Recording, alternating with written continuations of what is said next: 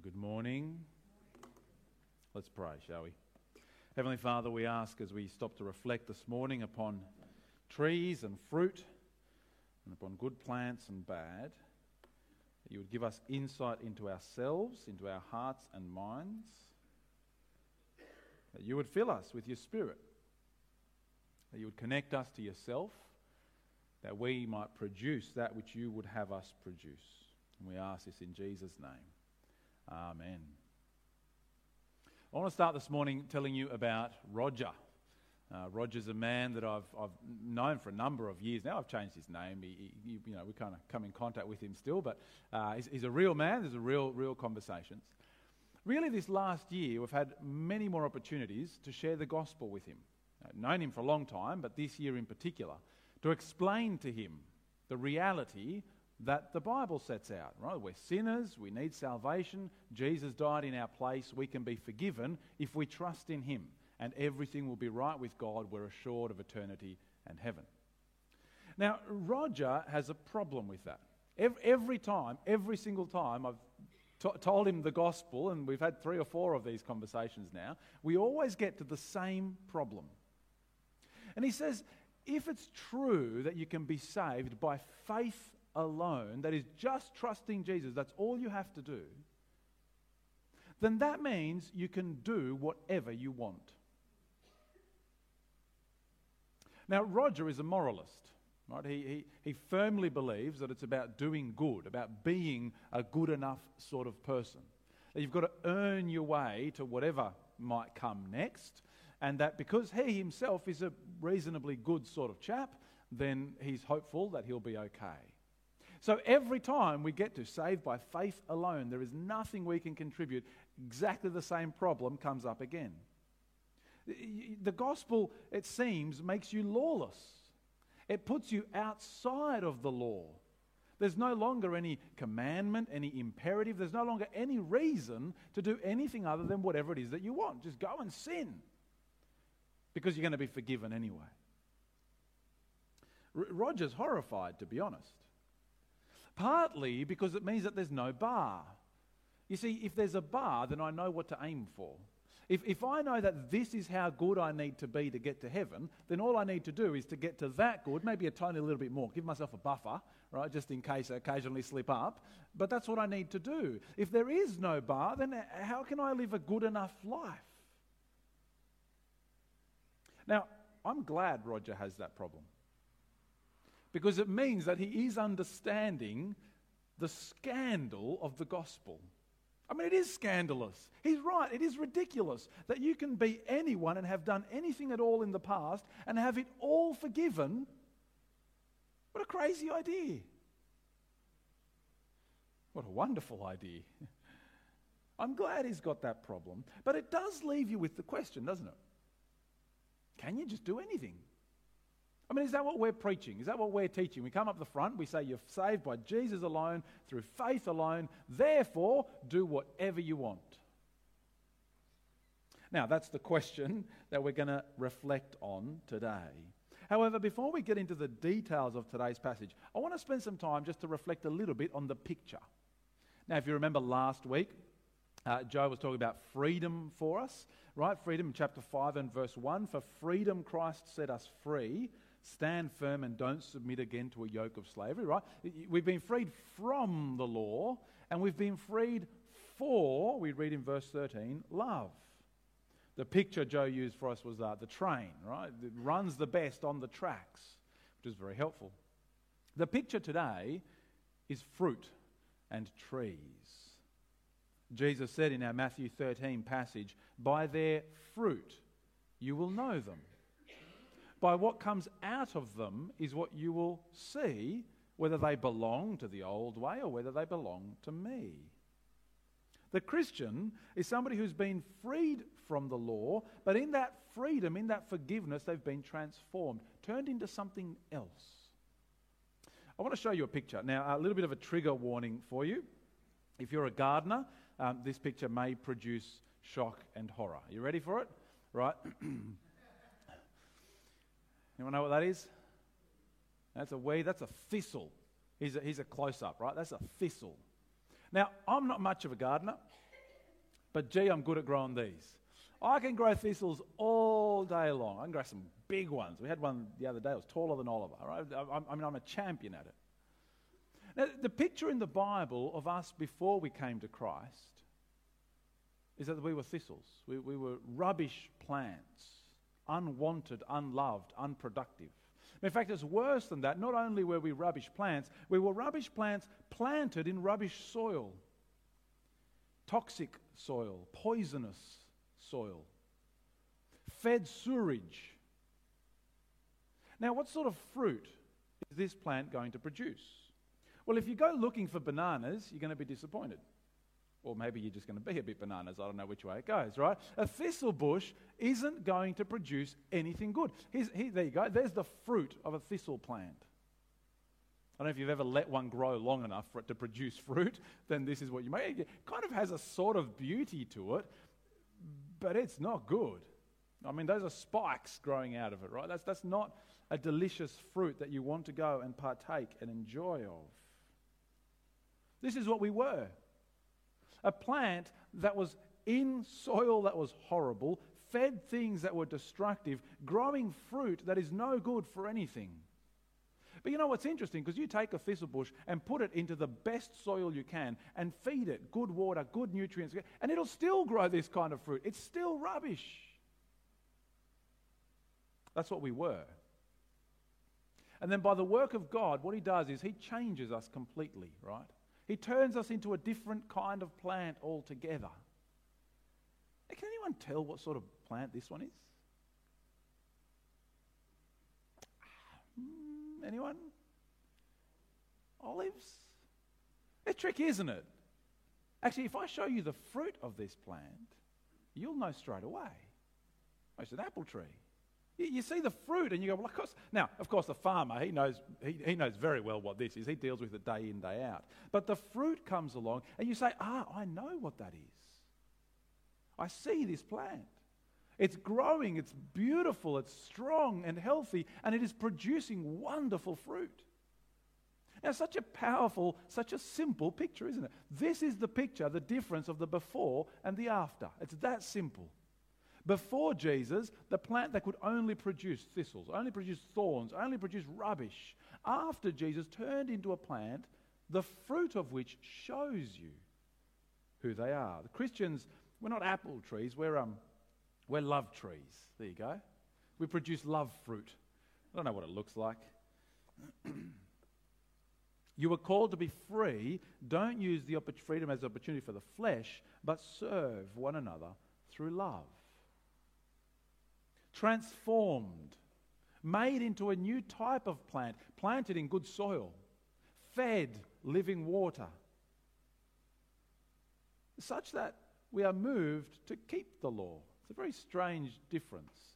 The old me was condemned by the law and couldn't keep it. That's what we've been talking about for the last six weeks, whatever it's been, seven weeks. The new me is now transformed so that I keep it from the heart, not saved by the law, not bound by the law, not under the law, but want to.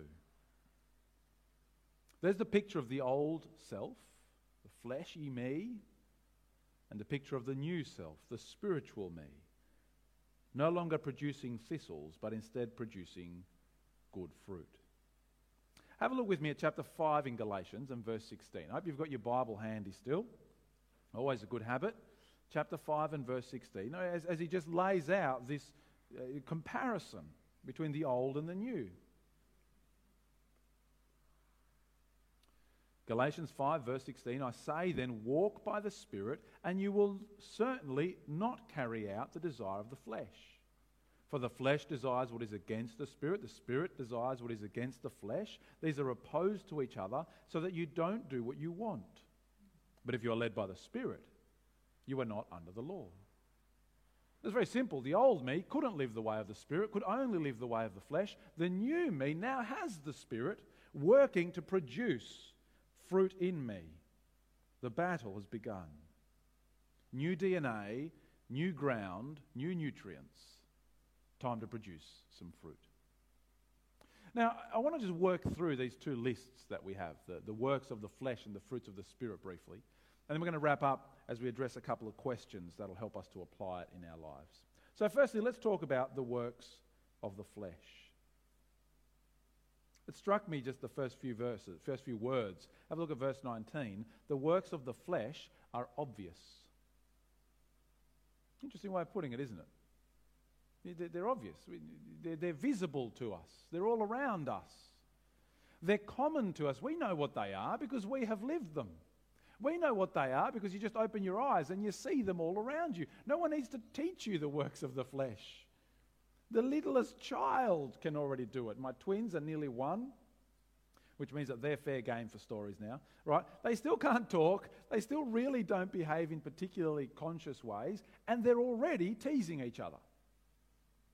Um, they do what we call tanking because there's two of them and they're sort of just learning to crawl still. So one of them will be lying still. And it started with Hazel because Hazel learned to crawl first. And she would see Ivy just lying there, who couldn't crawl yet, and just go and crawl on top of her. And then kind of use her as a base to lift herself up. Doesn't matter if it's like a head that you're holding down or just like, and poor little Ivy would just be stuck under there, you know, kind of like, ah, let me out, let me out. Eventually, Ivy learned to crawl, and Ivy then started doing it to Hazel. And they know what they're doing. They crawl onto each other, squash their sibling down, and then look up at you and smile. Look what I just did. While their sibling is squirming and yelling and screaming underneath them. They're not even one. The works of the flesh are obvious. If you ever feel like you're not quite sure what the works of the flesh are, just have another look at whatever it is that entertains you from the world. Our entertainment is full of the works of the flesh. It doesn't matter if you watch movies, TV, listen to podcasts, read books, watch the news, play sport, watch sport. Uh, it doesn't really matter what your entertainment is. It is full of these things in this list. Now, as we read through this list again, I'm going to make a couple of comments as we go. What I want you to do is to just listen out. See if any of these uh, trigger your conscience if perhaps you see yourself a little bit too much in this list. The works of the flesh are obvious, verse 19 sexual immorality, moral impurity, promiscuity. All of this sexual behavior and activity that's outside of God given marriage. And it's interesting that he has a couple of different ones, right? Promiscuity. You just one after the other, line of sexual con- conquests. But actually, sexual immorality also covers the, the so called faithful relationship, where it's just one and one, that's all, but outside of God given marriage. Pornography, lusting, it covers everything, all kinds of sexual deviance. Idolatry, he says. Greed. There you go. There's Jesus. You, want, you talk about idolatry in our nation today? The endless quest for more. Sorcery. I mean, that's growing. The new age. Sorcery feels like something that belongs to a different part of the world or a different age. And yet it's all around us the quest for mysticism, for the supernatural, for the elemental forces of the world, for spirits and spiritism and powers beyond us.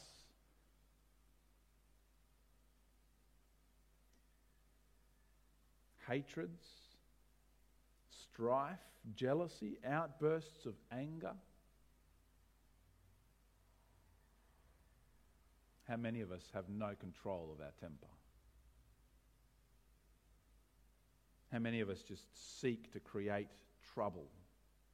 It's strange, isn't it? Because Paul hasn't Paul just had an outburst of anger? You remember last week? Do you remember what Paul wished would happen to these false teachers at Galatia? Did you remember what he wanted from them? I'll give you a hint. It was more than just a little snip, right? I want to go the whole way and emasculate, just chop it all off already. Was it, what about how come Paul gets to be angry if this is works of the flesh?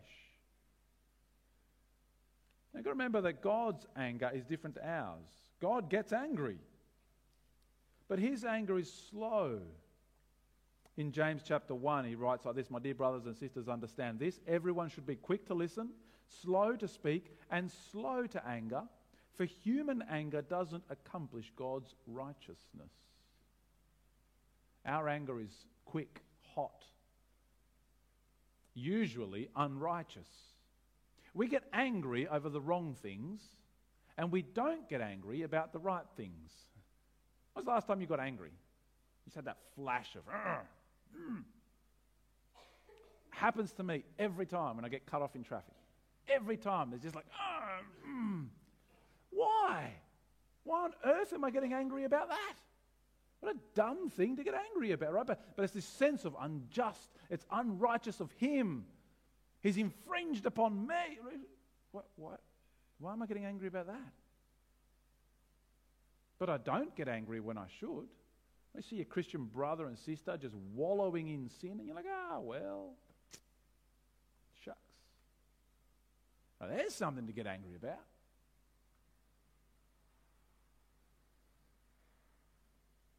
We get angry, but we don't get angry the right way. Selfish ambitions, he says. now, there's one that's opposite to our world, isn't it? You've got to advance. You've got to get yourself ahead. Doesn't matter who you have to trample on to get there. Dissensions, factions, being argumentative, causing division wherever you go. Just doesn't matter who you're talking to. It seems that you end up in an argument. Envy, drunkenness, carousing. And just in case you were like, whew, we got to the end of the list and I'm not on it. and anything similar. Go and find anything else that fits under these categories and put it in there as well. I, I, I was struck, we're at the uh, end of the year where schoolies happens, right? You know, when all the, the youngins finish high school and what do they do? Well, this. and our culture says, wow, what a wonderful thing. The works of the flesh are obvious. How's your conscience going? now, did you notice these verses? They're not instructions. Often, when you have a list like this, you expect it to be don't do these things. This doesn't say that. This isn't a set of commands. What this is, is a warning at the end of verse 21. I am warning you about these things, as I warned you before, that those who practice such things will not inherit the kingdom of God. This isn't a, well, if you're doing it, stop it. This is a, if you're doing it, be very careful. What sort of fruit are you producing? I mean, if it looks like a thistle and it talks like a thistle and it smells like a thistle and it pricks you like a thistle, hard to call it a banana. I don't know how thistles talk. Quacks like a duck. Anyway, it's a warning passage, right? If you're sitting there feeling uncomfortable, if you're sitting there feeling like your conscience right now is poking at you, saying, hey, well, we'll come, we'll come back to that. We'll come back to that question. What do I do?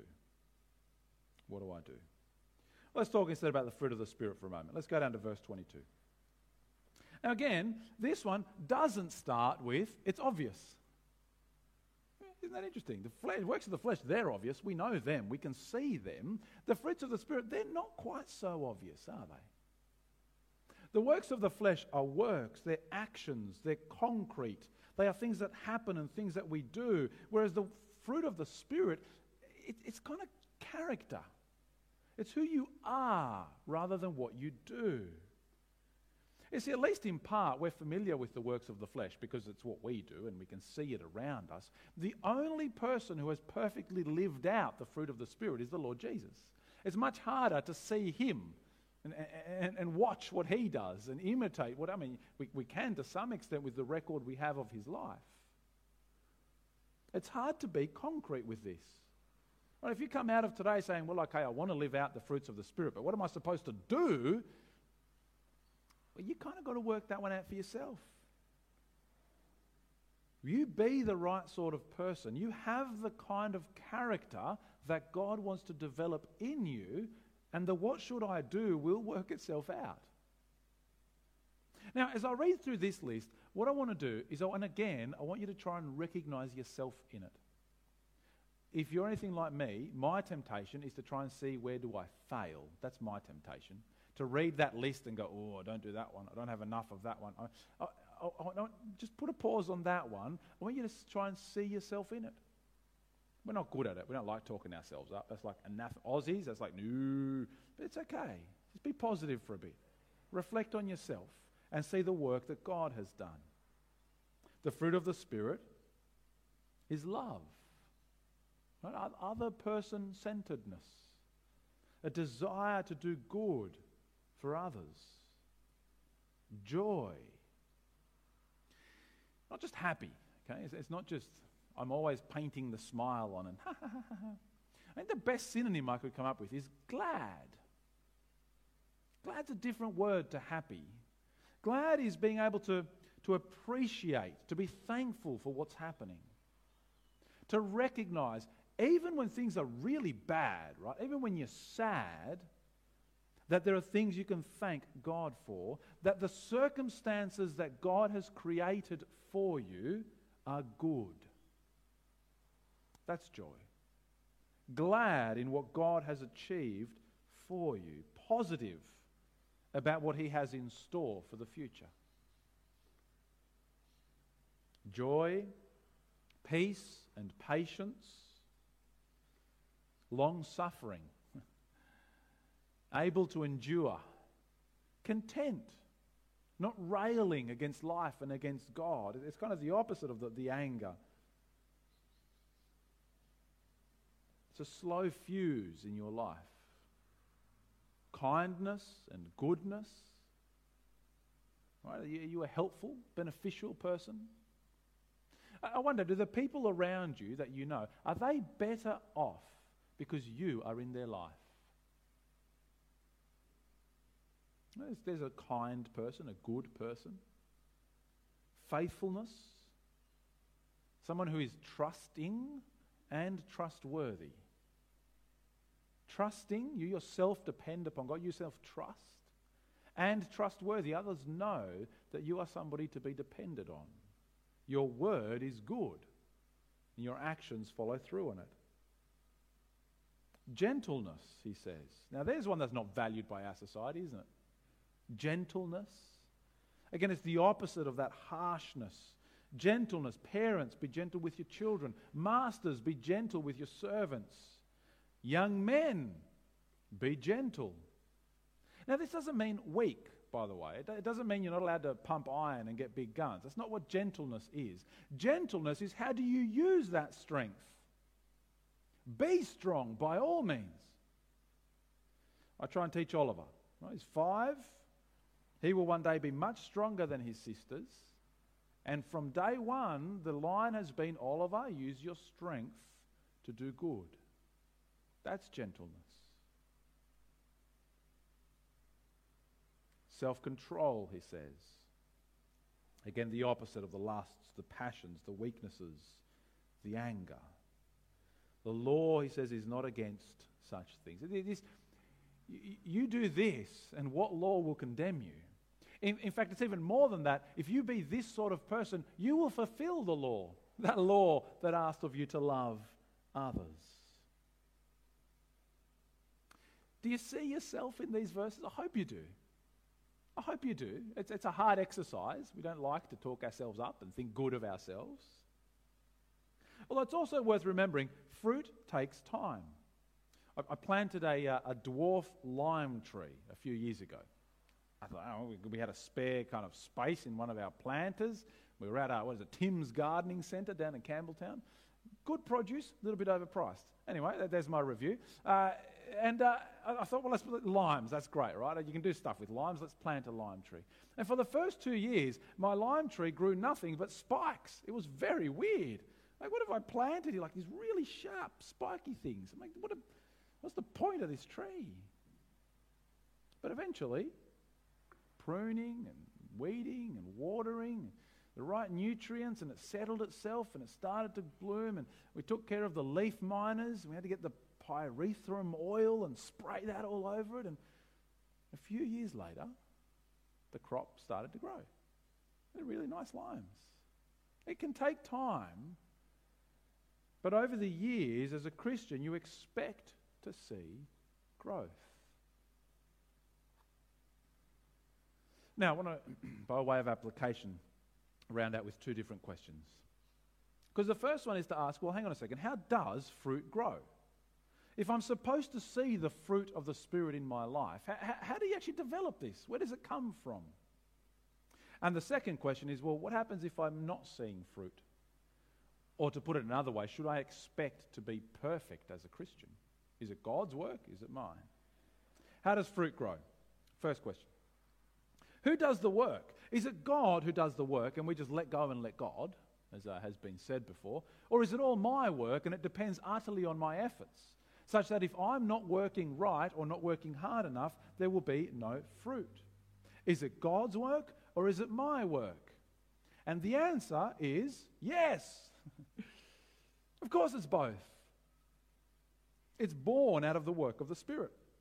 This is the fruit of the Spirit. The Spirit is the one who gives new life. The Spirit is the one who changes our DNA. No longer thistle, become a love tree. Right? The Spirit is the one who uh, changes and transforms and redirects our hearts and our minds and our emotions and all of our lives towards God. And yet, consistently through the Bible, the way that God works is through the utterly normal, mundane, everyday mechanisms for growth. The renewal of your mind, think rightly. The pricking of your conscience, listen to what God says. The effort that we put in, strive. The friends we have around us, right? The, the, those Christians God puts in our lives who are going to help us grow and develop. These are the normal ways of human growth. Have a look at verse 24 with me. Verse 24. Now, those who belong to Christ Jesus have crucified the flesh with its passions and desires. Verse 25 If we live by the Spirit, let us also keep in step with the Spirit. Not become conceited, provoking one another, envying one another. Right? You're alive by the Spirit. The Spirit's transformed you, so walk in that direction. Live by the Spirit. Take action. I'll, I'll, I'll jump very briefly into next week, right? Sorry, Joe, but I'll, I'll not steal too much thunder. Look down at chapter 6 and verse 7. Don't be deceived. God is not mocked. Whatever a person sows, he will reap. The one who sows to his flesh will reap destruction from the flesh. The one who sows to the Spirit will reap eternal life from the Spirit. Let us not get tired of doing good, for we will reap at the proper time. Right? It's a very simple idea. Work towards the things of the Spirit, and that's what you will receive. Keep going towards the things of the flesh, and why would you expect to receive anything else? Strive, work, pray. The Spirit sets the direction and the purpose of our life to produce this sort of fruit. I wonder, is that how you think of your own life? Hmm. the, the purpose of what God is doing in you. It's so easy to get caught up in things outside us. Oh, my, my, my purpose in life is to get the right house at the right time, to be able to retire comfortably and finally enjoy the things I want to do. The purpose in life is to set my family up well enough so that they can succeed. My purpose in life is to get to the top of my career so that I can have fame for uh, we, uh, all of these sorts of things. We. When was the last time that you stopped and thought, actually, what God wants from me is that I be loving and joyful and peaceful and patient and kind and good and faithful and gentle and self controlled?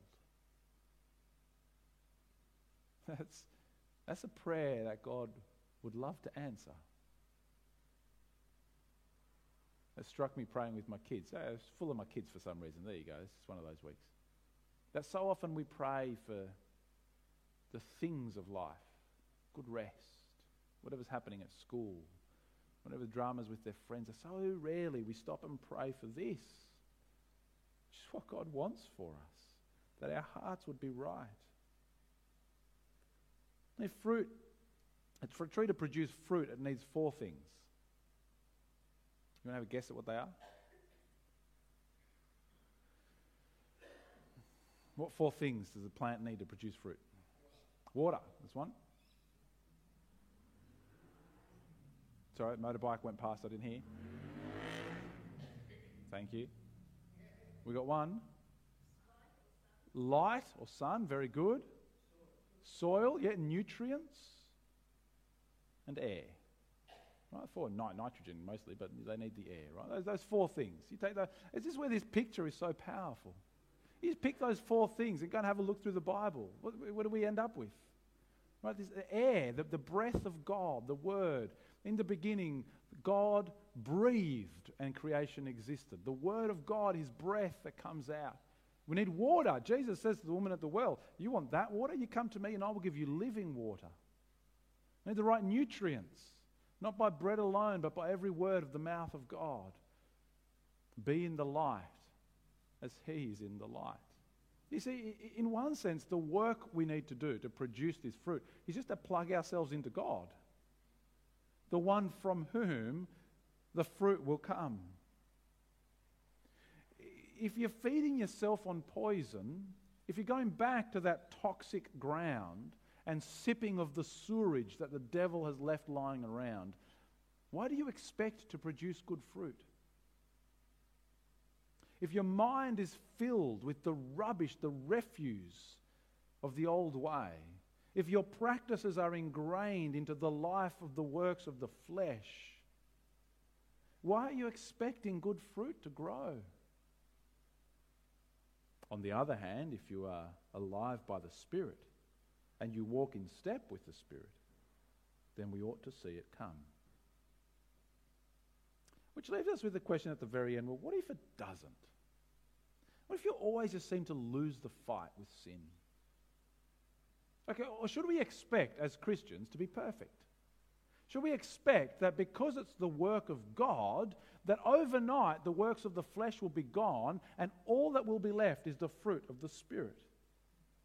Now, again, I mean, in part it's, it's pretty straightforward. Paul has no expectation of perfection. Right, verse 26, let us not become conceited. He's got instructions for us. He teaches us how to live by the Spirit, to make effort, to strive. You wouldn't need to do that if you were made perfect overnight.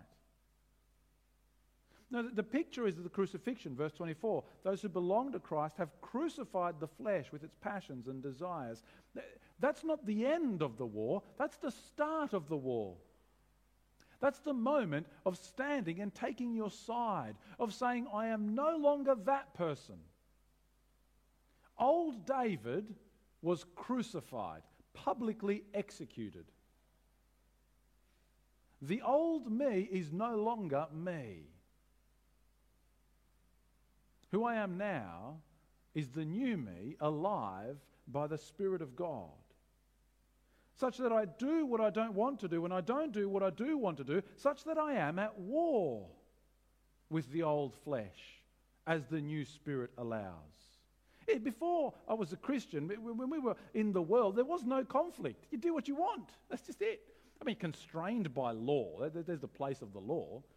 I don't go around murdering people because if I do, I get in trouble. Like otherwise, whew, let's just go and play GTA or whatever, just run everyone over. But there's law that constrained us, but we do whatever we want. There's no internal conflict. You become a Christian, and now that the Spirit of God, in the Spirit of God, we have chosen our side. I stand for God.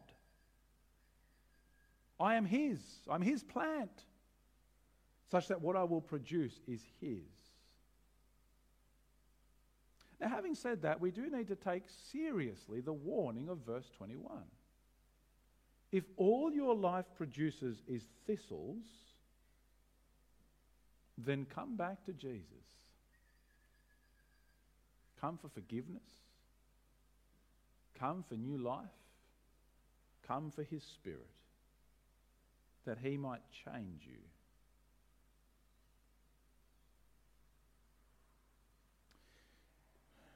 Roger comes and says to me, Well, hang on, David, does that mean I can do whatever I want? Do you know the answer? Yeah. Yeah, of course you can.